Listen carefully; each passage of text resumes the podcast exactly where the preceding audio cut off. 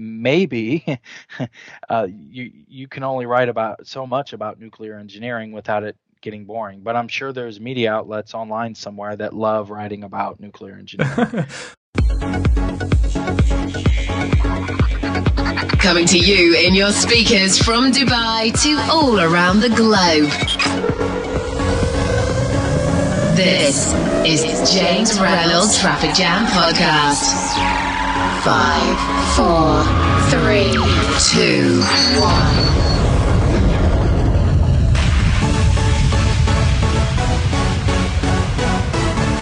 Hey, what's up, listener? You're tuned into the Traffic Jam podcast. I'm your host, James Reynolds, and this is episode number 37.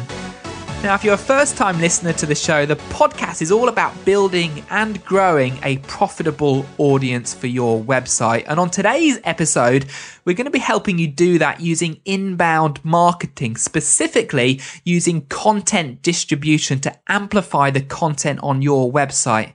Plus, we'll be talking about a little known concept called content shock, which you'll hear all about in the upcoming interview. But don't go anywhere after the interview because we'll have our regular segments, which is the one minute traffic tip, this week's news in traffic, and then to play out the show, the Traffic Jam, which is a musical jam chosen by my guest today, who is Chad Pollitt. The Traffic Jam Podcast with James Reynolds. Well, let me introduce Chad Pollitt. He's a former US Army commander and professional at foosball, which is kind of coincidental because Eric Enger is also a former champion foosball player. So I guess we should probably have a traffic jam foosball head to head, right? Episode 37 versus 34 could be kind of fun. anyway, aside from foosball, Chad Pollitt is an authority on inbound marketing and has produced some really awesome content around the topic, uh, specifically his 51 Things Your Mother Taught You About Inbound Marketing, which is an ebook available on Amazon, and some real authoritative pieces for social media today, for which he's a contributor. So he's a director at Digital Relevance, which is www.relevance.com, and he's a really sound guy as well. So uh, I'm going to leave it at that for the introduction and just get straight into the content. So, uh, without any further ado, let's welcome Chad Pollitt from relevance.com.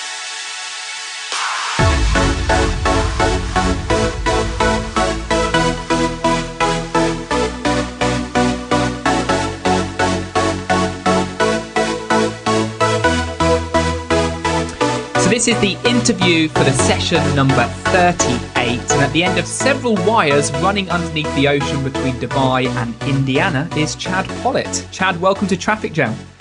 Thanks, James. I appreciate it. It's great to be here. So, I've asked you on today to talk a little bit about content marketing. Um, of course, it's a topic that's been widely covered on this show, and it's an explosive trend that shows no signs of slowing down, at least imminently. How long, Chad, before this whole bubble bursts on content marketing? Well, James, um, it's funny you say that because there's a lot of people with varying opinions on whether it will ever burst or uh, what some of the nuances around that that concept of content shock what what those nuances are.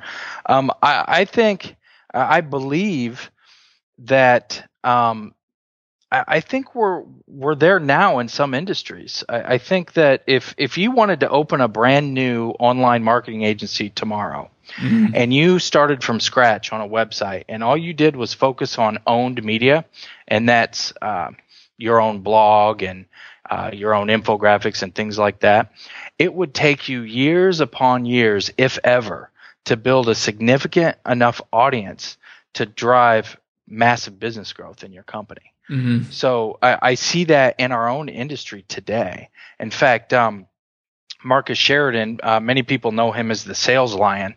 Um, he he developed a concept he calls digital sooners and he discussed the digital land grab and he, he, he, attaches some dates to it of about 2007 until about 2012 i believe.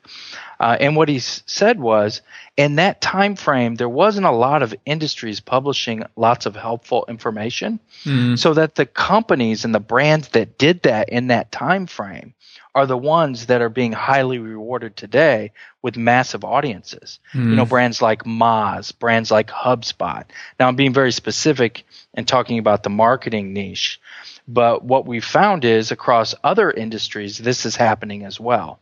So, for example, maybe HVAC, maybe they haven't hit the red line yet on when uh, they're going to experience some of these content shock factors. But eventually, that industry will if they haven't already.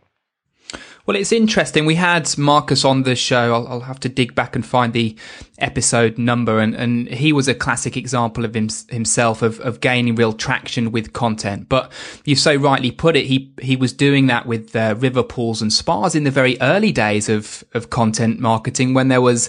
Um, there was less competition and um, you know less people out there doing this stuff. It would be a very interesting case study to see if he could achieve such similar results now, right?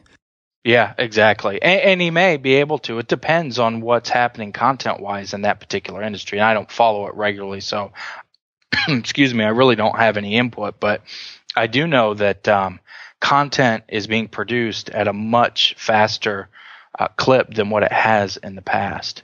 Yeah, good. Well, of course, I was in my opening question there, sort of ushering towards this whole concept of content shock. And I think, if I'm right in saying, I think it was first coined by Mark Schaefer, who's a, a guest on episode 18 of Traffic Jam. And of course, it's a concept that you have yourself talked about quite extensively. Now, I think the idea is, to the best of my understanding, that sometime soon this supply of content will outweigh demand. And us marketers essentially are faced with a couple of scenarios. One, our content simply goes unconsumed, or two, we lose the battle for attention as better content, perhaps more well-funded content emerges. Now, what's the answer? How do we actually um, battle against this, you know, ensuing scenario? Well, that's an excellent question. And, and I think about this a little differently than most. So most people believe that this is inherently a content problem. I don't believe it is. I believe it's an audience problem. So th- that's an important distinction to make between content and audience because this is why. Audiences out there today, for the most part, they have their trusted sources for the information that they consume on a regular basis. Uh, just look at your own habits. So I have very specific websites that I go to every morning to consume my marketing content, the mm. content that I need to read to stay up to date on what's happening. And that doesn't waver very often. Now, occasionally I'll see something on Twitter I might click on, but other than that, I go to LinkedIn today and I go to ShareBloc to get a lot of my content. I also use Klout now because Klout is now curating content. Mm. To get me away from those websites in the morning is going to be very, very, very difficult. But I will say this if you as a brand can figure out how to get your content where I go already within the the content that's that's created and published, you have a much better chance and a higher likelihood of getting my attention. And what I mean specifically is earned media. And that is earning uh, er- earning coverage from an influencer or a journalist on one of those trusted websites that I go to on a regular basis. Okay, well, this is good stuff. I guess we should perhaps sort of explore how this might come about because I'm sure there's listeners out there going, right, I can establish a few sites in my market where my potential audience will be. I understand where those watering holes are. What's the process of kind of approaching these sites, these journals, whatever they may be to actually get your content placed there? So we have a four-step process that we use here. We do we earn media for clients on a regular basis. That's what we do. Uh, we do some paid media, but mostly earned. So the, it all starts with research. In fact, I'll I'll spell out the process. It's research, uh, creative, promotion, and conversion. Those are the four steps of our process. And before we even consider what ebook or what guide or what widget we want to create, to pitch to the media, we do thorough, thorough research and we identify what our clients' personas online actually look like because they're going to look different. Their digital signals are going to be different than their offsite signals or their offline signals for example. So it's not i'm not talking about traditional persona development i'm talking about what websites do they go to how long do they stay there where were they before they went to that website where were they after they went to that website oh and by the way what articles and what types of content are the most shared are the most popular on this particular website that your target demographic consumes on a regular basis. I want to know those questions. I want to do I want to know the answers to them. I want to do a media assessment. I want to do an influencer assessment. I want to know who those journalists are and those influencers that are creating this content that's popular. Uh, I want to I want to figure out what problems they're solving for people in these uh, on these uh, online destinations. These are very, very important data points to gather. I'm also going to do keyword research as well and figure out what what buzz is happening on, on the search engines and how that relates to these particular websites and, and media outlets. And once I have all that, then I decide what guide or ebook or widget I'm going to build or create. It's not until I have that research because what I want to do ultimately content marketers they, they want to create helpful content for the consumer of that content but we approach it a little different we want to create content for the media outlet now ultimately the media outlet prefers to uh, to to launch content or to publish content that their audience is is going to love right uh, but we focus more on the media because if we can pitch them appropriately, if we can make this content and say, hey, would you cover this in an article? They're much more likely to do so. It. And in reading uh, up on our sort of interview, you know, in the last sort of couple of days or so, you'd published a few articles which you actually pinned over to me as as resources, and most of those had links off to some form of of PDF guide or perhaps um, downloadable ebook or or something to that extent. Were those particular content pieces created in mind of what you actually wanted to send people off to afterwards?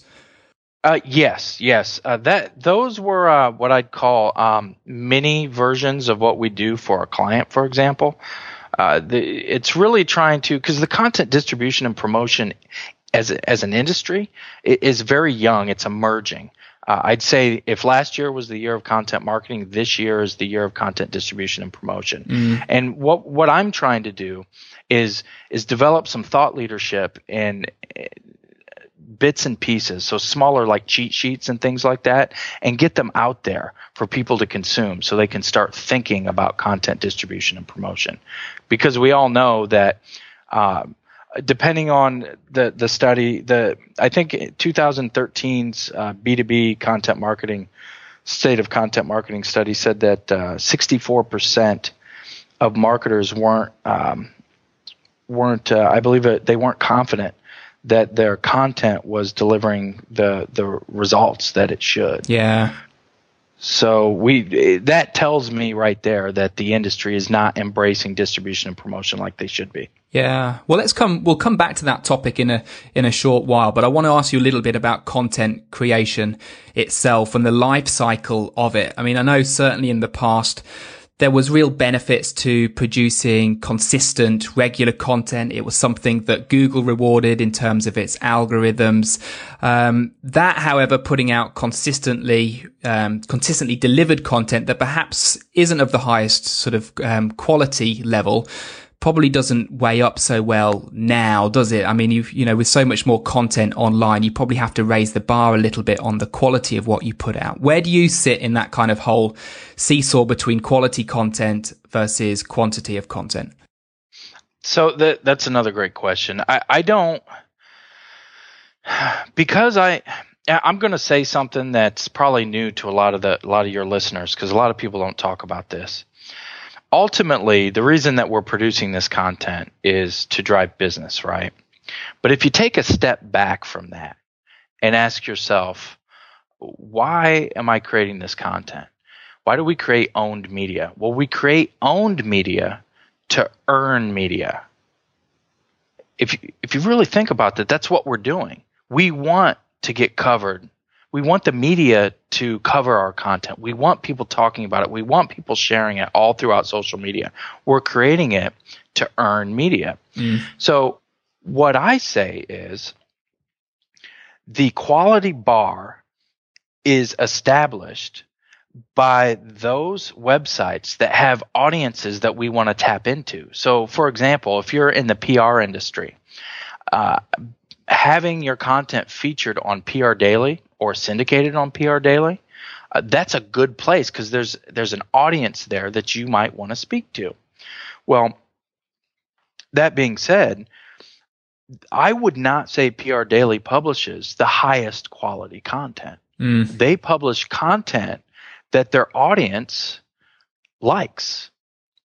So if you take their content and pair it up against the Harvard Business Review, maybe the Harvard Business Review has higher quality, in quotes, content, but the audience for PR Daily prefers their type of content, their quality level of content. So what I'm saying is we produce own media to earn media and the quality bar is based on where you want to earn that media. So go to their website and look at the content that they publish and that should be your your measuring stick. Yeah, and I guess this all comes back as well to understanding what that persona is, that ideal person that you want your content to be consumed by. Because if you're not tailoring it to them, which ultimately is the audiences that exist on these places, you're getting it all wrong, right?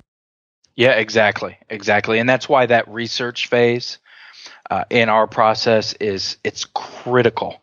Uh, lots of content marketers do some sort of research to write their piece or to create their video or whatever that is. But it's the media assessment piece that most people don't do because after all, we create own media to earn media. That's the real reason we do it. Yeah. So let's talk now a little bit about promotion. In your opinion, what's the ideal balance between time and energy spent creating content and time and energy spent promoting content? That's a great question. In fact, I've been doing a lot of research on this. Uh, I spoke to uh, Ryan Skinner over at Forrester not too long ago uh, about um, paid media specifically, and uh, he he was leaning towards the 12 to 15 percent mark. That um, 12 to 15 percent of your time and your budget should be spent on promotion activities. Uh, and then I did some more research and I found um, a thought leader, and I can't remember his name. He's in Ohio. If it pops into my head, I'll let you know. Uh, he recommended investing 45% of your content marketing investment into distribution and promotion. So that's a big, big gap yeah. between recommendations. So this is what I did. I went back to our client base and I went to our services side and I had them dig through and and really pick apart our campaigns to see how much we're actually spending on promotion and distribution activities. And that number, when you include paid, came out to 29%. So that's the rule of thumb or benchmark that we are sharing publicly now after doing that research. Yeah, it's interesting stuff. I mean, I've heard numbers bouted around as high as 70% of your sort of time, energy and budget should be spent on distribution. Now that kind of leaves a bit of a, a void for me. I mean, so much of your budget is spent on distribution. I mean, really what's left for creating stuff that's going to be, that's going to be consumed and shared in the first place. But it's an in, certainly an interesting conversation. Um, and I guess you know, if we were to establish some numbers for, for most businesses out there, I'm sure they would be leaning far lower down on the scale in terms of time spent on, on, on creation as opposed to distribution. Right, right. And Ryan Skinner from Forrester, his own research showed that you can actually step down content creation and step up promotion and distribution and get much better results. Uh, one of the, the cool things about that is, I mean, we always talk about quality content. What makes quality content is is the feedback we get, right? Yeah. That feedback loop. And what happens when you when you invest in content distribution and promotion, you accelerate that f- feedback loop. So mm-hmm. you're getting much more feedback because you're putting your content in front of thousands and thousands of eyeballs rather than the few hundred you might get on your website in a day. Yeah. Well, let's talk a little bit more about distribution. We, we've spoken about this sort of concept of, of earning distribution, but where else can our, you know, listeners potentially be distributing to that might not involve earned sort of silo? Okay, so well, first of all, when I say earned media, I mean several different things. It could be news coverage, it could be editorial coverage, it could be influencer coverage. So, um, and one of the influencers writes about something that you did. It could be a syndication relationship. So, for example, I syndicate my content to LinkedIn and to the Huffington Post and to a couple other places like social media today. Uh, and then, uh, so syndication is a big one, and curation is another form of earned media. So, if your content is being curated somewhere, yeah. Uh, that's another form. Now, on the paid side, what I'm really talking about is native advertising, and that comes in several different flavors. So you've got your advertorials. So, for example, Forbes is the big name out there that's really um, they're they're making some some some decent revenue in selling uh, basically contracts to companies and allowing them to write articles within their paid promotion area. So it looks natural and native, so to speak. Uh, there's lots of other websites that offer advertorial uh, contracts and, and relationships. So uh, there's plenty of them out there. It's kind of the wild, wild west. Pricing's all over the place, from six figures down to a couple hundred dollars. So advertorials are one. Uh, then you've got your your native, what what I call more uh, flatline native advertising, which is things like um, Outbrain and AdBlade and Taboola and companies like that. Where if you go to say HuffPo, Huffington Post, and you scroll down to the bottom of an article, you'll notice there are uh, sponsored suggestions for others other articles to read. And if you click on one of those, it'll go off site to another website. Uh, that's the native advertising that I'm talking about in this example. So there's plenty of those opportunities as, as well. And then you could always do um, uh, social promotion in yeah. the native feeds. That's another big one. I've been experimenting a lot with that lately. So that's another opportunity for paid native promotion. And what would you suggest is the the right balance now and perhaps going forward as more competition starts to exist? Well, on the paid side, you really need to experiment because you can blow through a lot of money quickly if you're not careful. So, depending on the media research that you do and the audience assessment that you do, depending on where they hang out and what type of native relationships are, are established with the ad networks, you're going to want to, uh, I'd get your foot wet before you dive in. Yeah. Um, what what we do we we spend about five percent of what we do in terms of time and budget on um, on paid media to include social promotion as well as as some of your native advertising. The advertorials that that we focus on are more one offs. Um, we establish those relationships in addition to the work that we do uh, for our clients. So um, that can really vary.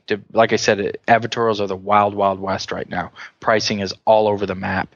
You'll have to determine if if that value proposition is worth your your your budget.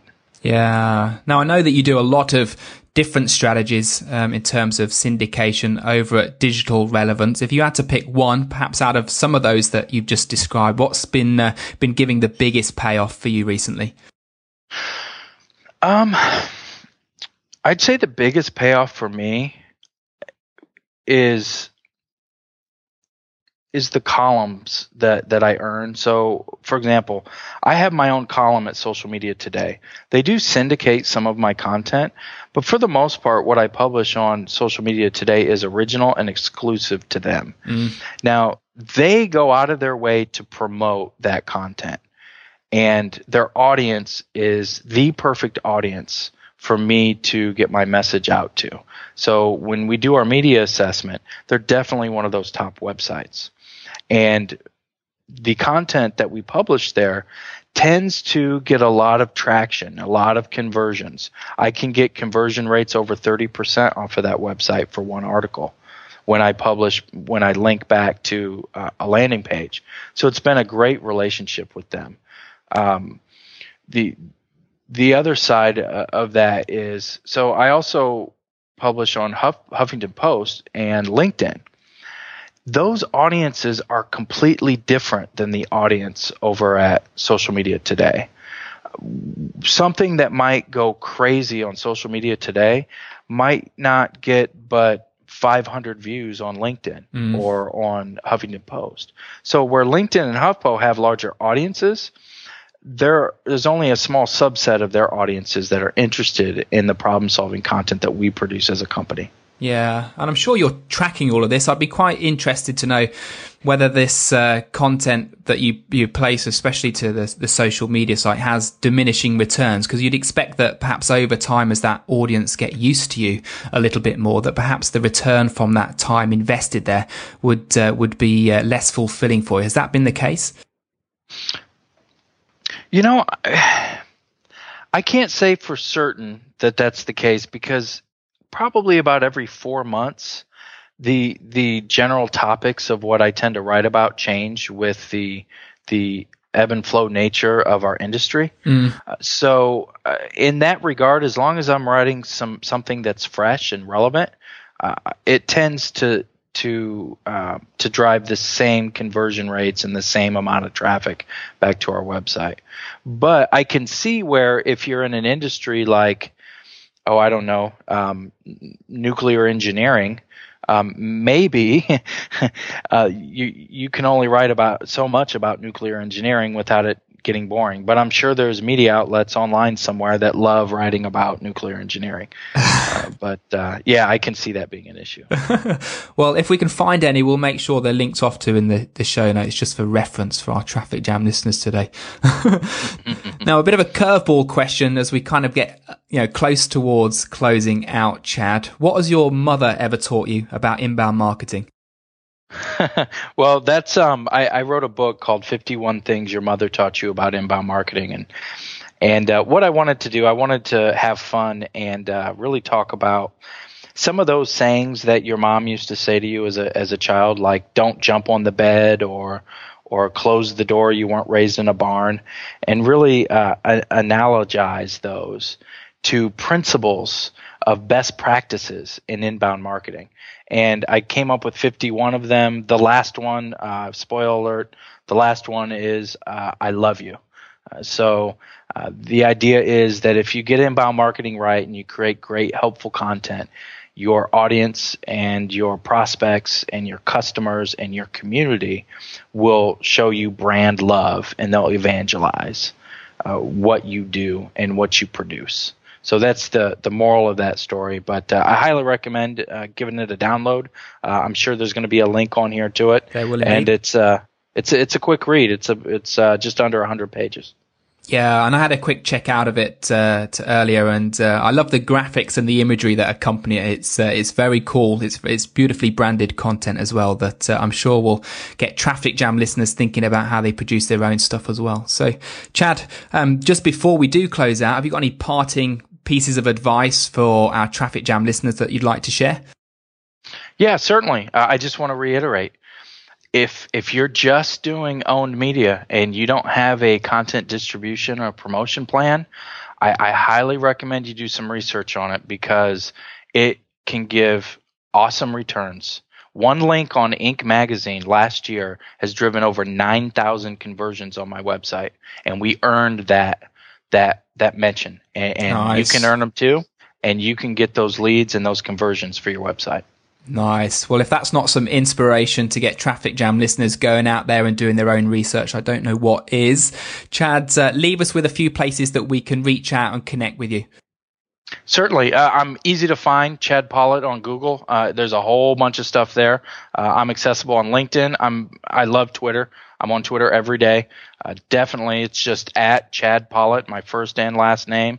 No weird characters in between there. And uh, yeah, reach out. Uh, hit me up with questions. I love talking about this stuff. Uh, look forward to uh, connecting. Fantastic. Well, thank you for your time and expertise today, Chad. Been thoroughly enjoyable chatting to you. To you, the listeners, the show notes, the transcript, and all of the links and resources mentioned by Chad will be going over on trafficjamcast.com. Just look out for episode page 37 and you'll find all of the details there. So just one last farewell and thank you, Chad. It's been an absolute pleasure. Thanks, James.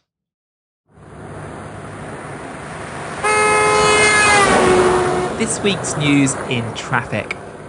Okay, so the first story this week is from Facebook, who've introduced something new called Facebook Audience Network. And this is basically a way for advertisers to extend their Facebook advertising beyond Facebook itself into other mobile applications. So this will allow you not just to have ads in the Facebook newsfeed, but extend those same ads into other application fascias. Now, according to Facebook, the same features such as core audiences, lookalike audiences, and custom audiences will still be available. But with one click, you can send that advertising across other platforms and mobile applications. Now, the audience network is in its very early stages of development, and at least at first, they're only making it available to advertisers looking to drive app installs or app engagement. So it's certainly directed at the application marketer right now. However, Facebook do say they'll extend it to other objectives in the near future. Now, I think it would be quite interesting to give the audience network a try. However, the targeting options, at least at this stage, do seem to be quite limited. So I do think you can expect results to vary quite a lot.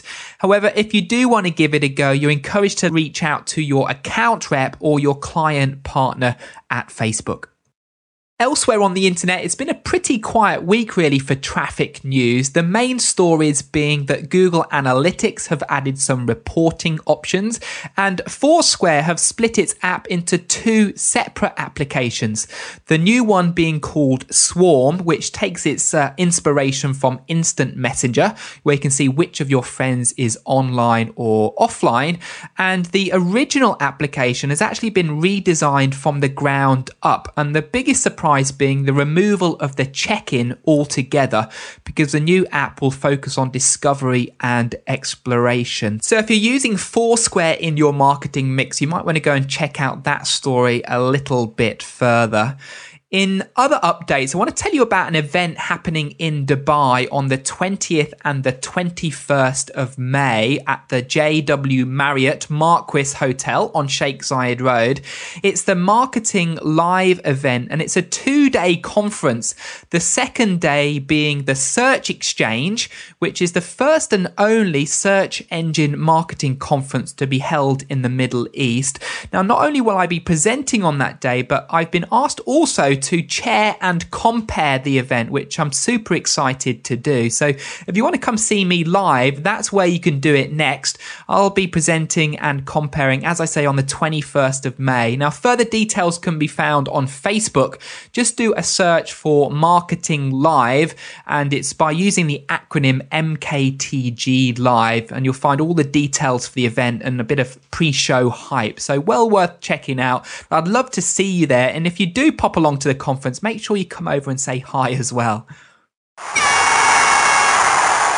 So the awesome reviews keep on coming in, and they're especially awesome this week because both Evgeny from Australia and Kiwi Liz from the United States have left reviews not just on iTunes or Stitcher Radio, they've left their review on both.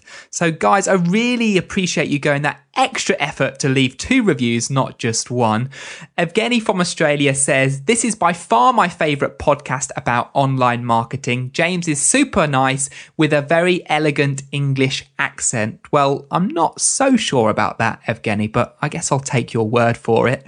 He then goes on to say, The podcast consists of interviews with smart and influential people in the industry. James is a really good host and asks great questions that are relevant and useful. The show is very entertaining and informative as well. Kiwi Liz from the United States says James has a great personality with excellent guests. Topics are spot on, with a focus being on how to truly increase your traffic and build an engaged audience online. Not just giving lip service to these topics, but adding real value. So, once again, guys, thanks for going to the extra effort of leaving a review in two places, not just one. To you, the listener, well, one is good enough. So, I really would appreciate if you get the time this week to pop on on over to iTunes or Stitcher Radio and leave a review and rating for the show. Or you can pop by trafficjamcast.com, scroll to the bottom of the site and find the leave a voice message link, and you can talk into your microphone and leave a voice recording for the show. That would also be awesome. Or head on over to the episode page we have for this episode and all others at trafficjamcast.com, and you can enter the conversation there. The one minute traffic tip. Now, I'm always arguing the point that SEO is not all about rankings. With factors like Google authorship and personalized search, there are other ways that you can impact how much search engine traffic you get to your website that doesn't depend on what position your site ranks for certain keywords. Now, in order to increase the amount of clicks you get from your current rankings, you want to optimize your page titles and page descriptions because this is the text that gets shown in the search results when your listing appears. By optimizing these two things, you can make your listing more appealing and therefore attract more clicks. To do this, you can use Google Analytics to first identify which pages on your site are most visited from search engines and then which search terms those pages get traffic for. Then, by doing a search in Google yourself, you can see what the top ranked AdWords ads say in their ad copy.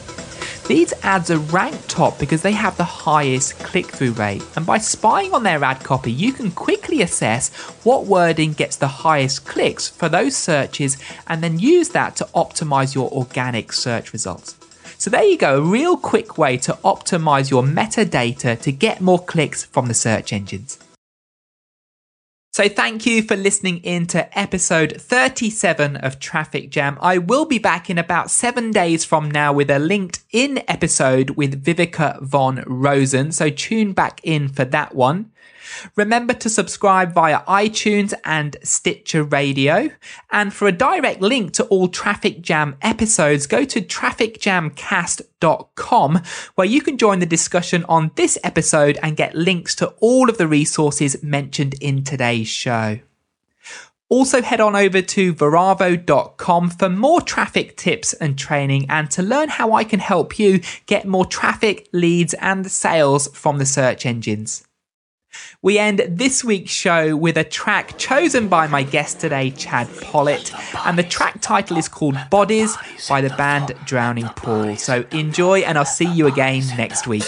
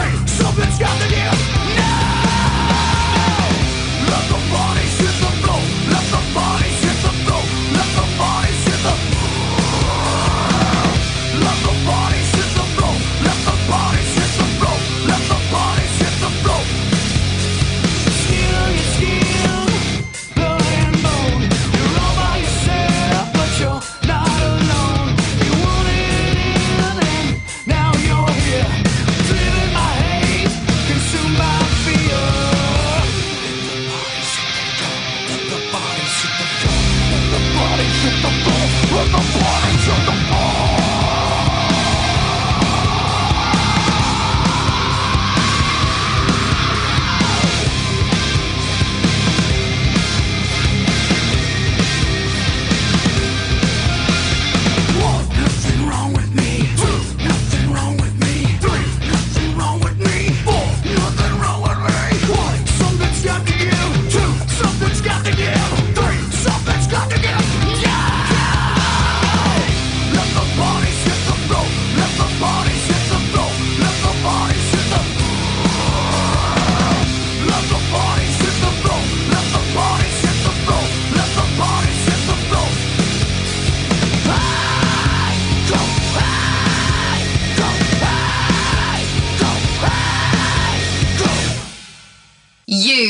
listening to the Traffic Jam podcast with James Reynolds.